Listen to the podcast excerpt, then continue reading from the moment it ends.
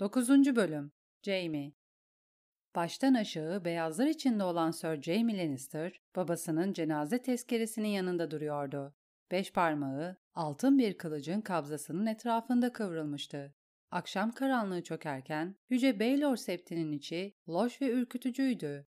Günün son ışığı yüksek pencerelerden içeri giriyor ve yedinin devasa heykellerini kırmızı bir kasvete boyuyordu. Derin gölgeler, septin çapraz sahınlarında toplanır ve mermer zeminde sessizce sürünürken tanrıların mihraplarında kokulu mumlar titreşiyordu. Son yaz tutanlar septen ayrılırken akşam dualarının yankıları azaldı. Diğerleri gittiğinde Balon Swan ve Loris Tyrell kaldı. Kimse yedi gün ve yedi gece boyunca nöbet tutamaz, dedi Sir Balon. En son ne zaman uyudunuz lordum? Lord babam sağken, dedi Jamie. Bu gece sizin yerinize nöbet tutmama izin verin, diye önerdi Sir Loris. O senin baban değildi. Onu sen öldürmedin. Ben öldürdüm. Onu öldüren arbelet okunu Tyrion salmış olabilir. Ama Tyrion'u salan bendim. Beni yalnız bırakın. Lordum nasıl emrederse, dedi Swan. Sir Loris tartışmayı devam ettirecekmiş gibi görünüyordu. Ama Sir Balon delikanlıyı kolundan tuttu ve uzaklaştırdı. Jamie onların gittikçe hafifleyen ayak seslerini dinledi. Sonra mumların, kristallerin ve ölümün mide bulandırıcı tatlı kokusunun içinde tekrar babasıyla yalnız kaldı. Zırhının ağırlığı yüzünden sırtı sancıyordu ve bacakları uyuşmuştu. Duruşunu biraz değiştirdi ve altın kılıcın etrafındaki parmaklarını kastı. Kılıcı savuramıyordu ama tutabiliyordu.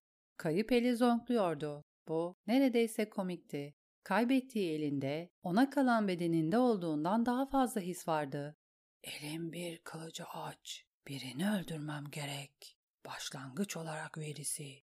Ama önce altında saklandığı kayayı bulmalıyım. Hadımı onu bir gemiye götürmesini emrettim. Senin yatak odana değil, dedi cesede. Kan, Tyrion'un ellerinde olduğu kadar onun ellerinde. Kan, benim ellerimde olduğu kadar onun ellerinde demek istemişti. Ama kelimeler boğazında sıkışmıştı. Varys ne yaptıysa benim yüzümden yaptı. Jamie o gece hadımın odasında beklemişti. Sonunda küçük kardeşinin ölmesine müsaade etmemeye karar verdiğinde. Beklerken tek eliyle hançerini bilemişti. Taşa sürtünen çeliğin sesinde tuhaf bir huzur bulmuştu. Ayak seslerini duyduğunda kapının yanında durmuştu. Veris, pudra ve lavanta kokusuyla içeri girmişti. Jamie adamın arkasına geçmiş, dizlerinin arkasını tekmelemiş ve göğsüne çökmüştü. Hançerini hadımın, yumuşak ve beyaz çenesinin altına dayamış, adamın başını yukarı çekmişti. ''Ah Lord Varys'' demişti nezaketle. ''Seninle burada karşılaşmak ne hoş.'' ''Sir Jamie'' demişti hadım nefes nefese. ''Beni korkuttunuz.'' ''Amacım buydu.'' Jamie hançeri büktüğünde bıçaktan kan damlaları süzülmüştü. Kardeşimi kafası Sir Elin tarafından kesilmeden önce hücresinden çıkarmama yardım edebileceğini düşünüyordum. Çirkin bir kafa, seni temin ederim. Lakin kardeşimin sadece bir kafası var. Evet, pekala. Eğer hançeri çekerseniz. Evet, nazikçe. Lordum nasıl memnun olacaksa. Nazikçe. Ah, yaralandım. Hadım boğazına dokunmuş ve parmaklarındaki kanı görünce hayretle baka kalmıştı. Kendi kanımı görmekten oldum olası tiksinmişimdir. Birazdan tiksinecek daha çok şeyin olacak. Eğer bana yardım etmezsen. Veris oturur duruma gelmek için çırpınmıştı. Kardeşiniz, eğer iblis esrarlı bir şekilde hücresinden kaybolursa sorular sorulur. Hayatım için endişe ederim. Hayatım bana ait. Bildiğin sırlar benim umurumda değil. Tyrion ölürse sen de fazla yaşamazsın. Sana söz veriyorum. Aa, hadım parmaklarındaki kanı emmişti. Korkunç bir şey istiyorsunuz. Sevgili kralımızı katleden iblisi serbest bırakmak, yoksa onun masum olduğuna mı inanıyorsunuz? Masum ya da suçlu, demişti Jaime aptal gibi. Bir Lannister borcunu mutlaka öder. Kelimeler kolay gelmişti. Jamie o zamandan beri uyumamıştı. Kardeşini görebiliyordu şimdi. Meşale ışığı yüzünü aydınlatırken burun kökünün altından sırıtan cüceyi. Cüce, melanetle kalınlaşmış bir sesle Seni zavallı aptal kör sakat ahmak diye hırlamıştı. Cersei yalancı fahişenin teki. Lancel'la, Osmond kara kazanla ve ihtimal ay olanla yatıyordu. Ve ben olduğumu söyledikleri canavarın ta kendisiyim. Evet, senin o habis oğlunu öldürdüm. Babamızı öldürmeye niyetli olduğunu hiç söylemedi. Söyleseydi onu durdururdum. O zaman ben akraba katili olurdum. O değil. Jamie, Varys'in nerede saklandığını merak etti. Muhbirbaşı akıllılık etmiş ve dairesine dönmemişti. Kızıl Kale'de yapılan aramada da ortaya çıkmamıştı. Hadım, tuhaf sorulara cevap vermek için kalmaktansa Tyrion'la birlikte gemiye binmiş olabilirdi. Eğer öyleyse o ikisi şu anda açık denizdeydi. Bir kadırganın kamerasında bir matara arbor altınını paylaşıyorlardı. Eğer kardeşim Varys'i de öldürüp adamın cesedini kalenin altında çürümeye bırakmadıysa Orada Varys'in kemikleri bulunmadan önce yıllar geçebilirdi. Jaime aşağıya bir düzine muhafız indirmişti. Meşaleler, ipler ve fenerlerle.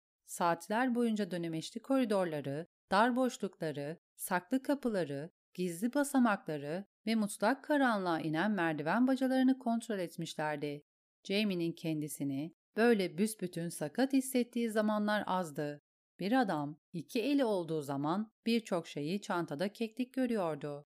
Mesela merdivenleri. Jamie için emeklemek bile kolay değildi. Emeklemek için iki diz ve iki el gerekiyordu. Jamie diğer adamlar gibi basamakları tırmanırken meşalede taşıyamıyordu. Ve hepsi bir hiç uğrunaydı. Sadece karanlık, toz ve fareler bulmuşlardı. Ve aşağıda pusuya yatmış ejderhalar.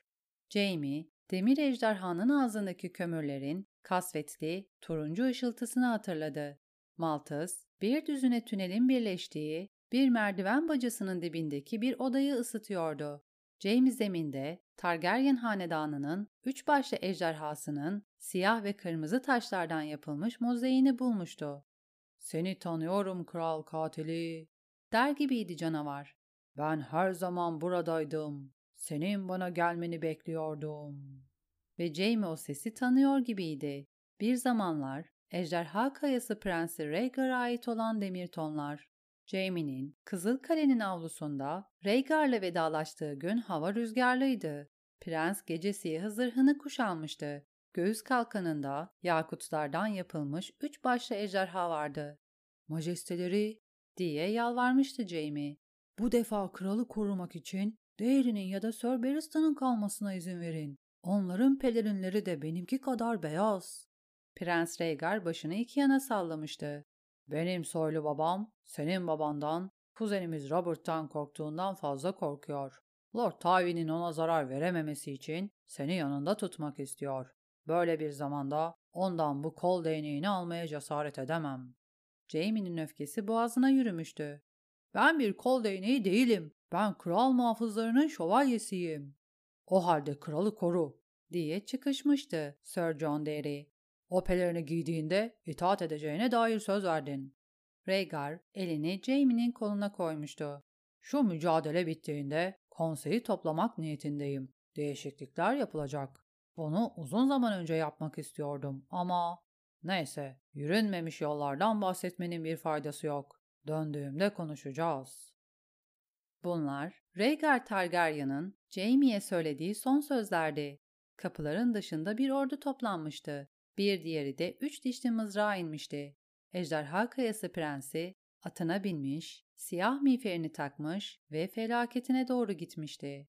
Bildiğinden daha haklıydı. Mücadele bittiğinde değişiklikler yapıldı. Eris beni yanında tutarsa ona hiçbir zarar gelmeyeceğini düşünüyordu dedi Jamie cesede. Bu gülünç değil mi? Lord Tywin de aynı şekilde düşünüyordu sanki. Gülümsemesi eskisinden genişti. Ölü olmaktan keyif alıyormuş gibi görünüyor. Tuhaftı ama Jamie keder hissetmiyordu. Gözyaşlarım nerede? Öfkem nerede? Jamie Lannister hiçbir zaman öfkeden yoksun olmamıştı. Baba, dedi cesede, bana gözyaşlarının bir erkeğin zayıflığına işaret ettiğini söyleyen sendin. Yani senin için ağlamamı bekleyemezsin. O sabah Cenaze tezkeresinin önünden geçmek için bin lord ve lady gelmişti. Öğleden sonra da binlerce sıradan insan. İnsanlar ağır kıyafetler giymiş ve vakur ifadeler takınmıştı. Ama Jamie pek çoğunun bu büyük adamın devrildiğini görmekten içten içe keyif aldığını biliyordu. Batı'da bile Lord Tywin sevilen bir adam olmaktan çok saygı duyulan biri olmuştu ve kral toprakları, işgali hala hatırlıyordu. Bütün yaz tutanların içinde en perişan görünen kişi Yüce Üstad Paysel'di. İkinci ayinden sonra gizlice cesedi incelerken ''Altı krala hizmet ettim.'' demişti Jamie'ye. ''Ama burada tanıdığım en büyük adam yatıyor. Asla taş takmadı. Ama Lord Tywin bir kralın olması gereken her şeydi.'' Paysel, sakalı olmadan sadece yaşlı değil, çelimsiz de görünüyordu. Bir parçanı, seni sen yapan parçayı kaybetmenin ne demek olduğunu bilen Jamie, onu tıraş etmek Tyrion'un yapabileceği en zalimce şeydi, diye düşündü. Eskiden Paysel'in sakalı fevkaladeydi. Kar gibi beyaz ve kuzu yünü gibi yumuşaktı. Üstadın yanaklarıyla çenesini kaplayan ve neredeyse kemerine kadar sarkan görkemli bir uzantıydı. Yüce Üstad, vaaz verirken sakalını sıvazlamayı alışkanlık haline getirmişti. Sakalı ona bilge bir hava veriyor ve her türlü nahoş şeyi gizliyordu. Yaşlı adamın çenesinin altındaki sarkık deriyi, sürekli sızlanan küçük ağzını, eksik dişlerini, sihirlerini, kırışıklıklarını ve sayısız yaşlılık lekesini. Paysel kaybettiği sakalı tekrar uzatmaya çalışıyordu. Ama başarılı değildi. Adamın kırışık yanaklarında biten püskülvari tüyler öyle inceydi ki Jamie bunların altındaki lekeli pembe deriyi görebiliyordu. Sir Jamie, şu hayatta korkunç şeyler gördüm, demişti yaşlı adam. Savaşlar, mücadeleler, son derece menfur cinayetler. Şehrin yarısı ve Hisar'ın dörtte üçü vebaya kurban gittiğinde ben eski şehirde çocuktum. Lord Hightower limandaki bütün gemileri yaktı, kapıları kapattı ve kaçmaya çalışan herkesin öldürülmesini emretti. Erkek, kadın ya da yeni doğmuş bebek. Veba salgını bittiğinde Lord'u öldürdüler. Tam da limanı yeniden açtığı gün atından aşağı çektiler ve boğazını kestiler. Genç oğlunu da katlettiler. Bugün bile cahil Eskişehir onun adını duyduğunda tükürür. Ama Quaden Hightower yapılması gereken şeyi yapmıştı. Babanız da öyle bir adamdı. Yapılması gereken şeyi yapan bir adam. Kendinden bu kadar memnun görünmesinin sebebi bu mu? Cesetten yükselen buhar Parsel'in gözlerini yaşartmıştı. Deri, deri kururken kaslar gerilir ve dudakları yukarı çeker. Bu bir gülümseme değil, sadece kuruma. Hepsi bu. Yaşlı adam gözlerini kırpıştırıp gözyaşlarını geri göndermişti. Beni bağışlayın, çok yorgunum. Paysel asasına dayanıp ağır adımlarla septen ayrılmıştı. Bu da ölüyor diye fark etmişti Jamie. Cersei'nin ona işe yaramaz demesi boşuna değil. Gerçi Jamie'nin tatlı kardeşi sarayın yarısının işe yaramaz ya da hain olduğunu düşünüyordu. Paysel, kral muhafızları, Tyreller, bizzat Jamie. Hatta cellat olarak hizmet veren sessiz şövalye Sir Ilan Payne. Adam, kral adaleti sıfatıyla zindanlardan sorumluydu. Bir dili olmadığı için zindanların idaresini büyük ölçüde emrindeki adamlara bırakmıştı. Ama buna rağmen Cersei, Tyrion'un firarı için Payne'i suçlamıştı. Az kalsın, benim marifetimdi, onun değil, diyecekti Jamie. Bunu yapmak yerine Renifer Derinsu isimli yaşlı ve kambur asgardiyandan alabileceği bütün cevapları alacağına dair söz vermişti. Jamie tarafından sorgulandığında ''Bunun ne çeşit bir isim olduğunu merak ettiğinizi görüyorum.'' demişti adam. ''Eski bir isim, bu doğru. Böbürlenmek istemem ama damarlarımda asil bir kan var. Köklerim bir prensese dayanıyor.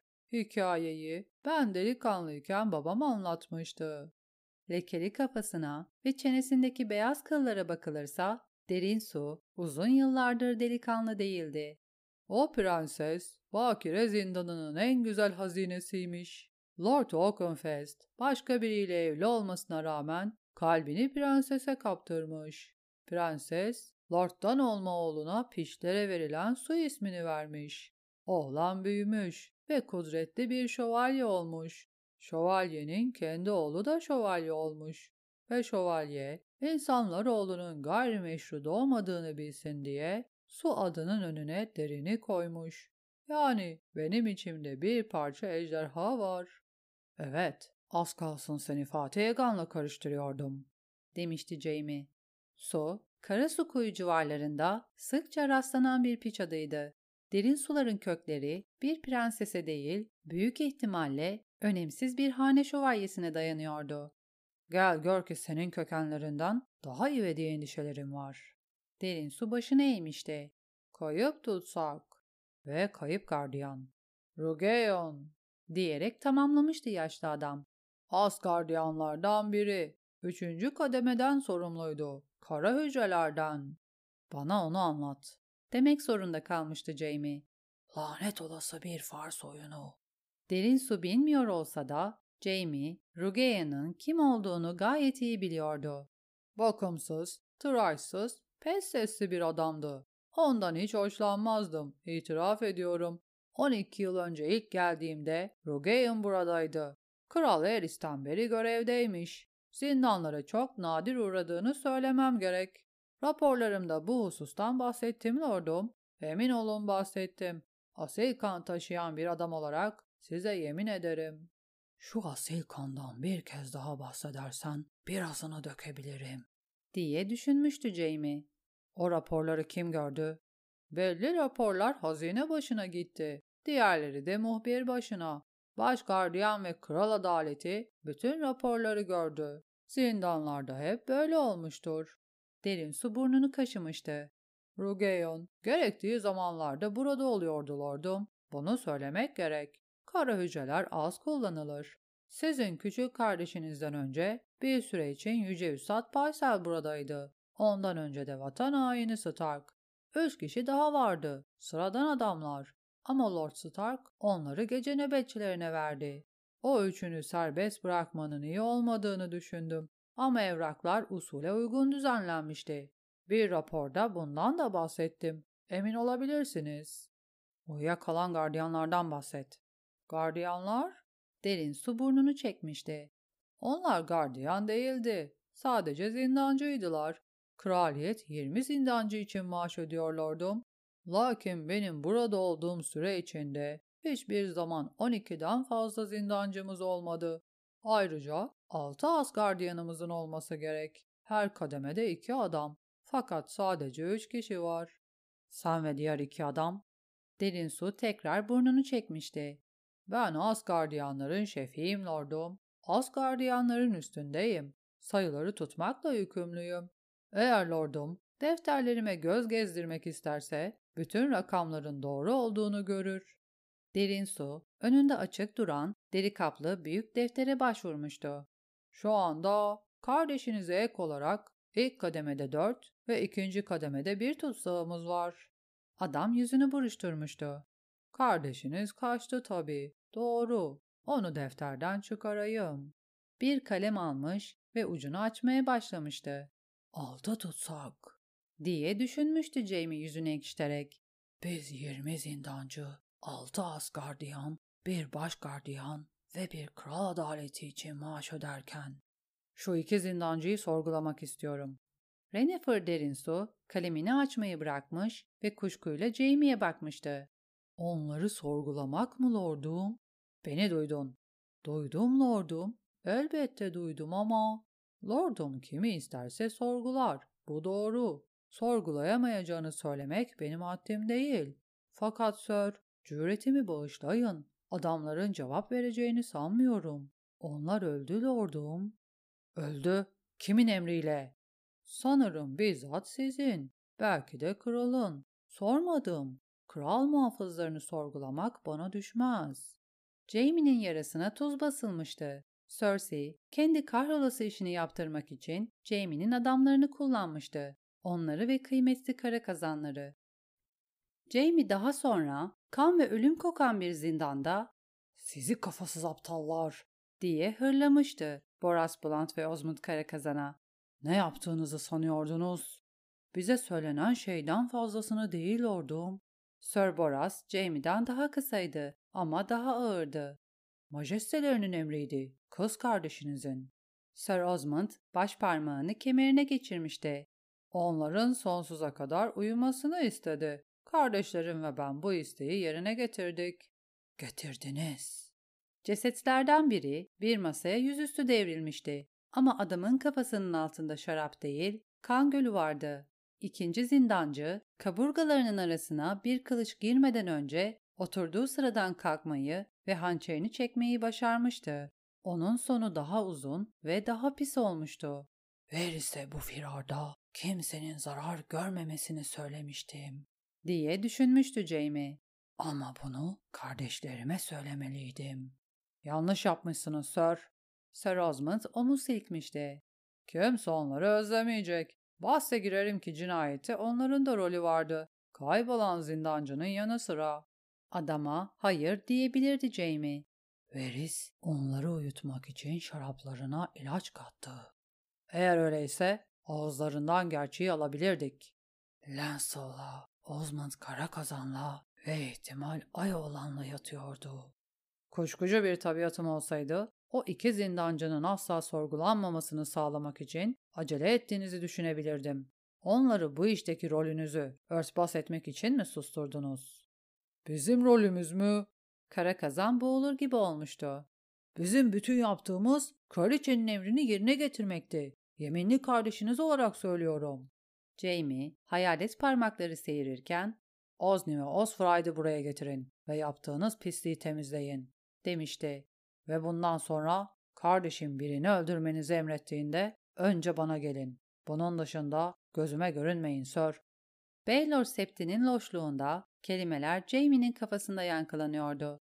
Yukarıdaki pencerelerin tümü kararmıştı ve Jamie uzaktaki yıldızların belli belirsiz pırıltısını görebiliyordu. Güneş tamamen batmıştı. Kokulu mumlara rağmen ölümün ufuneti güçleniyordu. Koku, Jamie Lannister'a altın dişin altındaki geçidi hatırlattı. Savaşın ilk gününde olağanüstü bir zafer kazandığı yeri. Mücadeleden sonraki sabah kargalar hem galiplerin hem de mağlupların etini didiklemişti. Bir zamanlar üç dişli mızrakta Rhaegar Targaryen'ı didikledikleri gibi.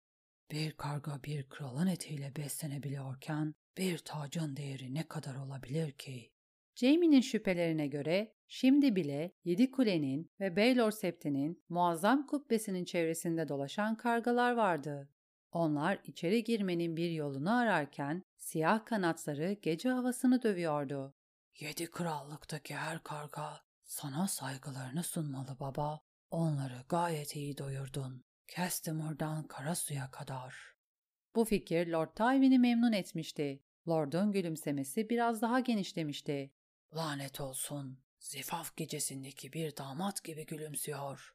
Babasının gülümsemesi öyle tuhaftı ki Jamie yüksek sesle güldü. Ses, çapraz sahınlarda, mahzen mezarlarda ve dua odalarında yankılandı. Sanki duvarların içine defnedilmiş ölüler de gülüyordu.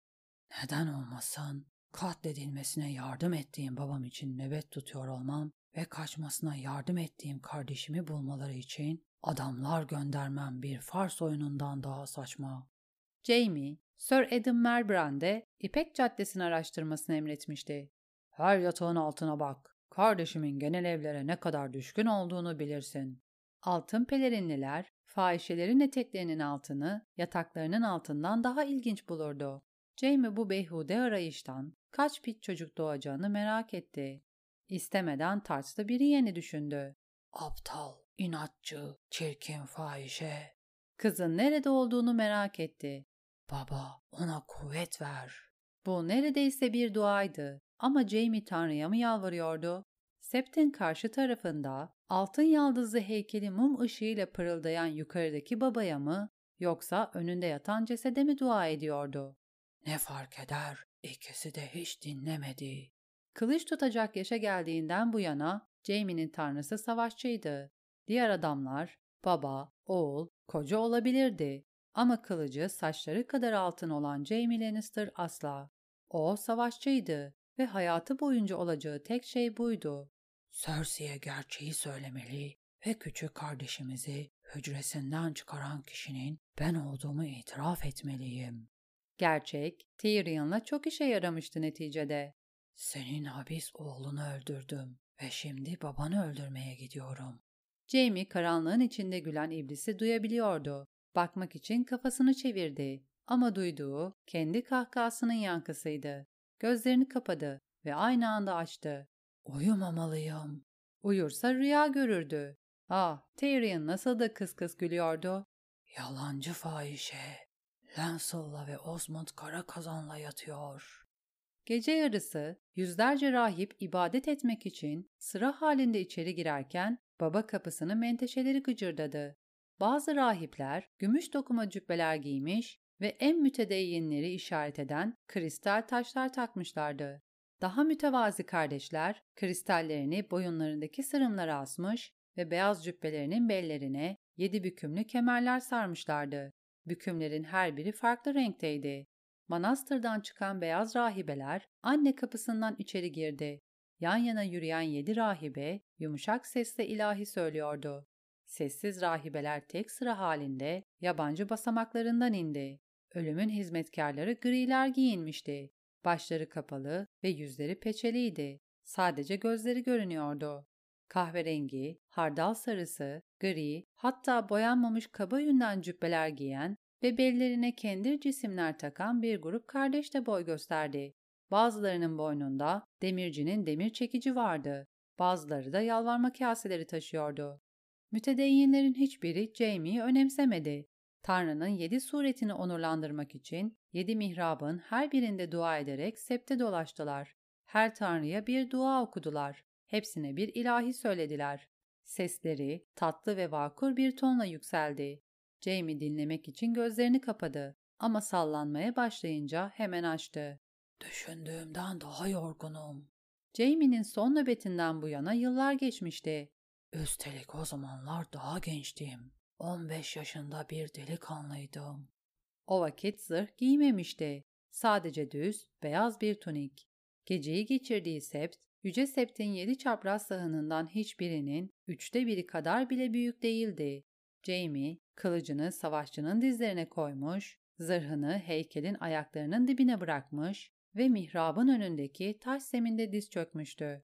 Şafak söktüğünde dizleri yaralı ve kanlıydı. Bütün şövalyeler kanamak zorundadır Jamie, demişti Sir Arthur Dane onu gördüğünde. Kan, sadakatimizin mührüdür. Şafakta Jamie'nin omzuna dokunmuştu.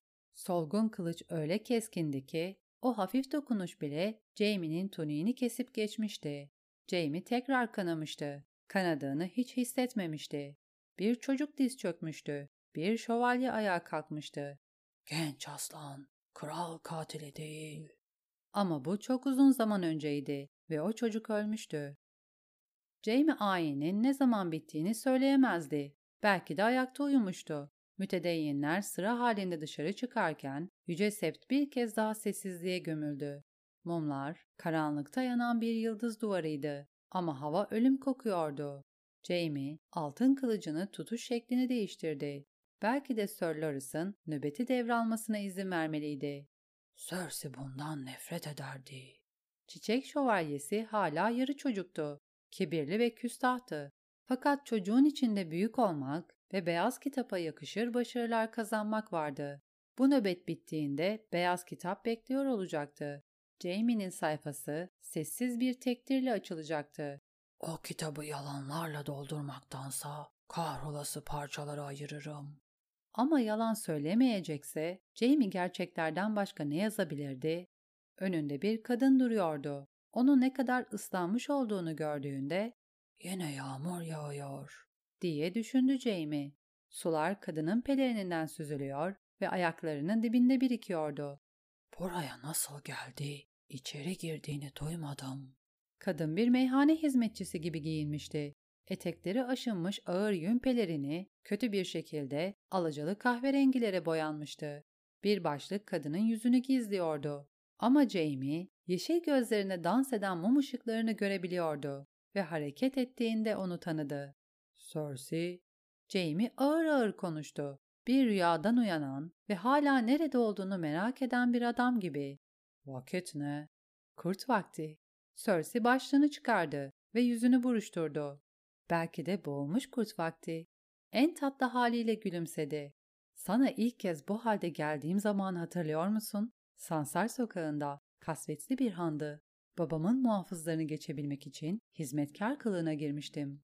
Hatırlıyorum, Bofa sokağıydı. Benden bir şey istiyor. Bu saatte neden buradasın? Benden ne istiyorsun? Jamie'nin son kelimesi set boyunca yankılandı ve bir fısıltıya dönüşerek kayboldu. Jamie bir an için Cersei'nin tek isteğinin Jamie'nin kollarındaki huzur olduğunu ummaya cesaret etti. Sessiz konuş. Cersei'nin sesi tuhaftı. Nefes nefese, neredeyse korkmuş. Jamie, Kevin amca beni geri çevirdi. El olmayacak. O, ikimizi biliyor. Bu kadarını söyledi. Geri mi çevirdi? Bu Jamie'yi şaşırtmıştı. Nasıl bilebilir? Stannis'in mektubunu okudu ama hiç kanıt. Tyrion biliyordu diye hatırlattı Cersei. O habis cücenin kime neler anlattığını kim söyleyebilir? Kevin amca en küçük sorunumuz. Yüce rahip, şişman rahip öldüğünde Tyrion bu adamı taşlandırdı. O da biliyor olabilir. Jamie'ye yaklaştı. Tammanın eli olmalısın. Mace güvenmiyorum. Ya babamın cinayetinde parmağı varsa? Belki Tyrion'la birlikte komplo kurmuştur. Belki de iblis yüksek bahçeye gidiyordur. Gitmiyor. Benim elim ol, diye yalvardı Cersei. Yedi kralla birlikte hükmedelim. Bir kral ve kraliçe gibi. Sen Robert'ın kraliçesiydin. Lakin benim kraliçem olmuyorsun. Cesaret edebilseydim olurdum. Ama oğlumuz... Tamam benim oğlum değil. Joffrey de değildi.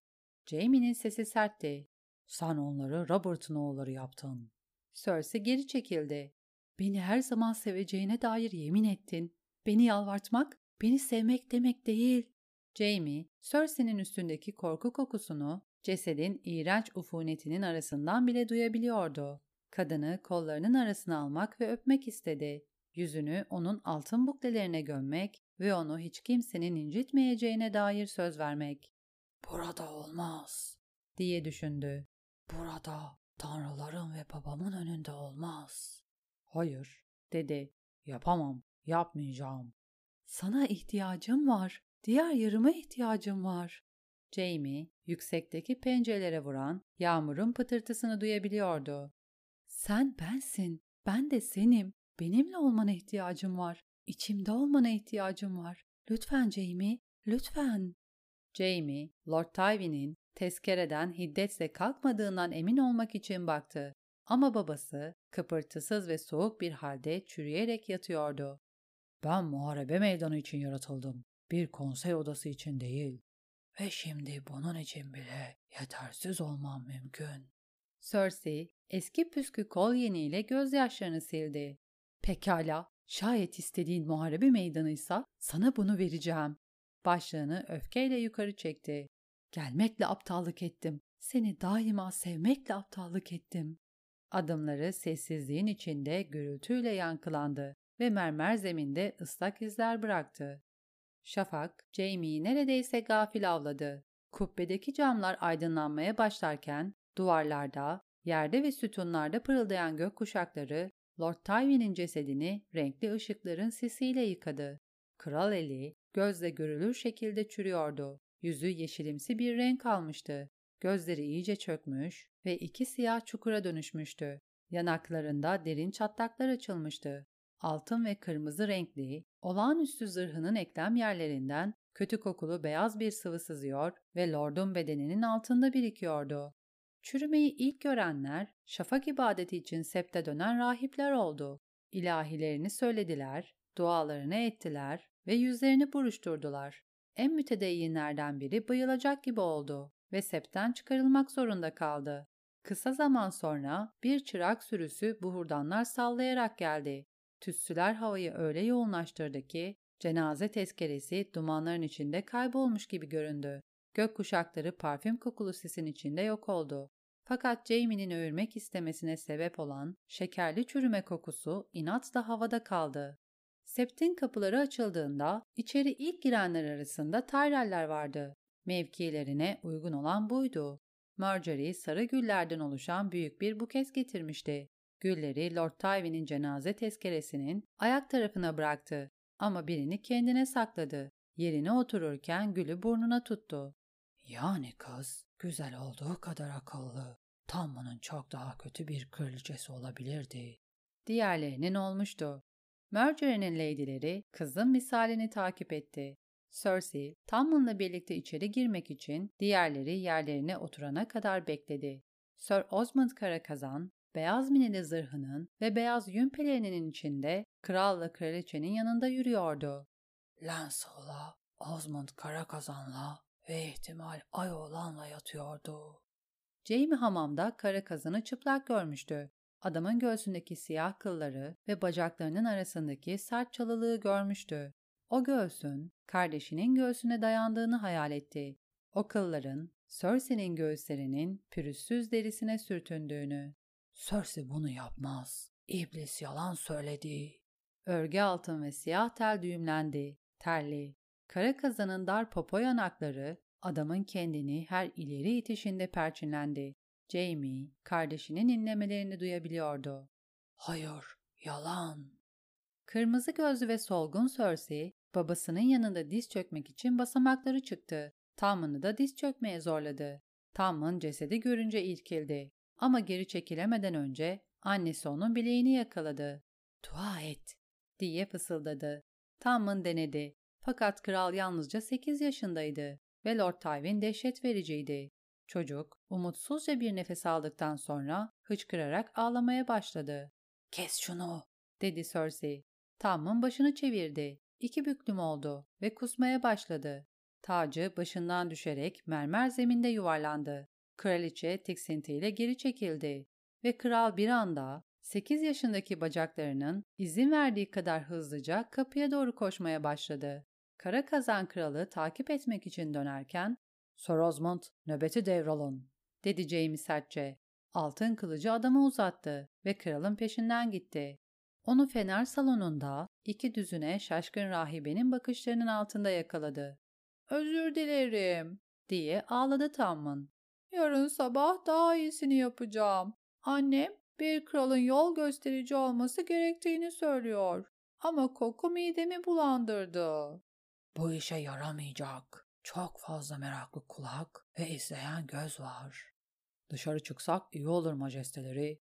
Jamie çocuğu dışarı çıkardı. Hava, kral topraklarının daha önce görmediği kadar taze ve temizdi.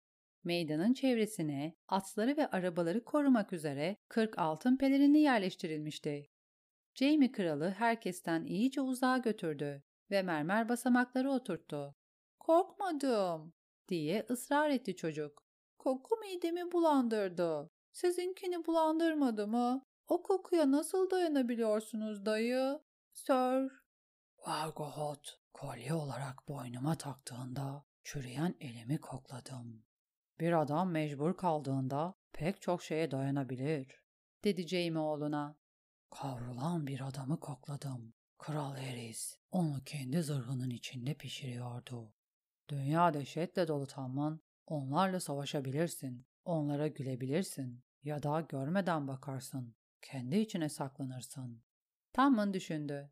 Ben eskiden bazen kendi içime saklanırdım diye itiraf etti. Cafi, Joffrey, Cersei, Tamman'la Jaime'nin tepesinde duruyordu. Rüzgar, kadının eteklerini bacaklarına yapıştırıyordu. Ağabeyinin adı Joffrey'di. O beni asla böyle utandırmazdı. Utandırmak istemedim. Korkmadım anne. Sadece Lord baban öyle kötü kokuyordu ki. Bana daha güzel koktuğunu mu sanıyorsun? Benim de burnum var. Cersei çocuğu kulağından yakaladı ve ayağa kaldırdı. Lord Tyrell'in de bir burnu var. Onun kutsal septe kustuğunu gördün mü? Lady Marjorie'nin bebek gibi zırladığını gördün mü? Jaime ayağa kalktı. Cersei yeter. Cersei'nin burun delikleri genişledi. Sir, neden buradasınız? Hatırladığım kadarıyla nöbet bitene kadar babamın başında bekleyeceğinize dair yemin etmiştiniz. Bitti. Gidip ona bak. Hayır, yedi gün ve yedi gece dediniz. Lord kumandan yediye kadar saymayı hatırlıyordur şüphesiz. Parmaklarınızın sayısını alın ve sonra iki ekleyin. Diğer insanlar dışarı çıkıp meydana doğru akmaya başlamıştı. Septeki mide bulandırıcı kokudan kaçıyorlardı. Cersei, sesini alçak tut, diye uyardı Jamie. Lord Tyrell geliyor. Uyarı etkili oldu. Kraliçe Tamman'ın yanına çekti. Mace Tyrell onların önünde reverans yaptı. Umarım majesteleri kötü değildir. Kral keder yüzünden perişan oldu, dedi Cersei. Hepimiz gibi. Eğer yapabileceğim bir şey varsa... Yukarıda bir karga çığlık attı. Kral Baelor'un heykeline tünemişti. Adamın başına pisliyordu. Tamın için yapabileceğiniz çok şey var lordum, dedi Jaime. Belki de akşam ayininden sonra majesteleri kraliçeyle yemek yiyerek onu onurlandırırsınız. Cersei, Jaime'ye dondurucu bir bakış attı. Ama bu sefer dilini tutacak kadar aklı selim davrandı. Yemek? Tyrell şaşkın görünüyordu. Sanırım. Elbette. Onur duyarız. Lady karım ve ben. Kraliçe zorla gülümsedi ve hoş sesler çıkardı. Fakat Tyrell gittikten ve Tommen, Sir Adam Marbrans'a gönderildikten sonra Cersei öfkeyle Jaime'ye döndü. Sarhoş musun yoksa rüyada mısın Sir? Söyle lütfen. Neden bu haris adamla ve onun aptal karısıyla yemek yiyorum? Cersei'nin altın saçları rüzgarla dalgalandı. Onu el ilan etmeyeceğim. Eğer amacın... Tyrell'e ihtiyacım var. Diyerek araya girdi Jaime. Ama burada değil. Ondan Tommen için fırtına burnunu almasını iste. Adamın gururunu okşa ve ona arazide ihtiyacın olduğunu söyle. Babamın yerine. Mace kendini kudretli bir savaşçı olarak görüyor.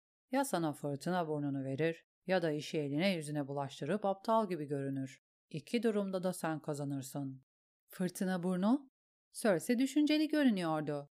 Evet ama Lord Tyrell, Tommen'la Mercer'in evlendiğini görmeden kral topraklarından ayrılmayacağını açıkça söyledi. Jaime iç geçirdi. Öyleyse bırak evlensinler. Tommen evlilik şartlarını yerine getirecek yaşa gelmeden yıllar geçecek ve gelene kadar bu evlilik her zaman iptal edilebilir. Tyrell'e istediği düğünü ver ve onu savaş oyunu oynamaya gönder. Cersei'nin yüzünden temkinli bir gülümseme geçti. Kuşatmaların bile tehlikeleri vardır, diye mırıldandı kraliçe. Yüksek bahçe lordumuz böyle bir macerada hayatını dahi kaybedebilir. Bu risk mevcut, diye kabul etti Jaime. Bilhassa Lord bu sefer sabırsız davranır ve kapılara saldırmayı tercih ederse. Cersei, Jaime'nin yüzüne uzun uzun baktı. Biliyor musun? dedi. Bir an için tam da babamız gibi konuştun. 9. bölümün sonu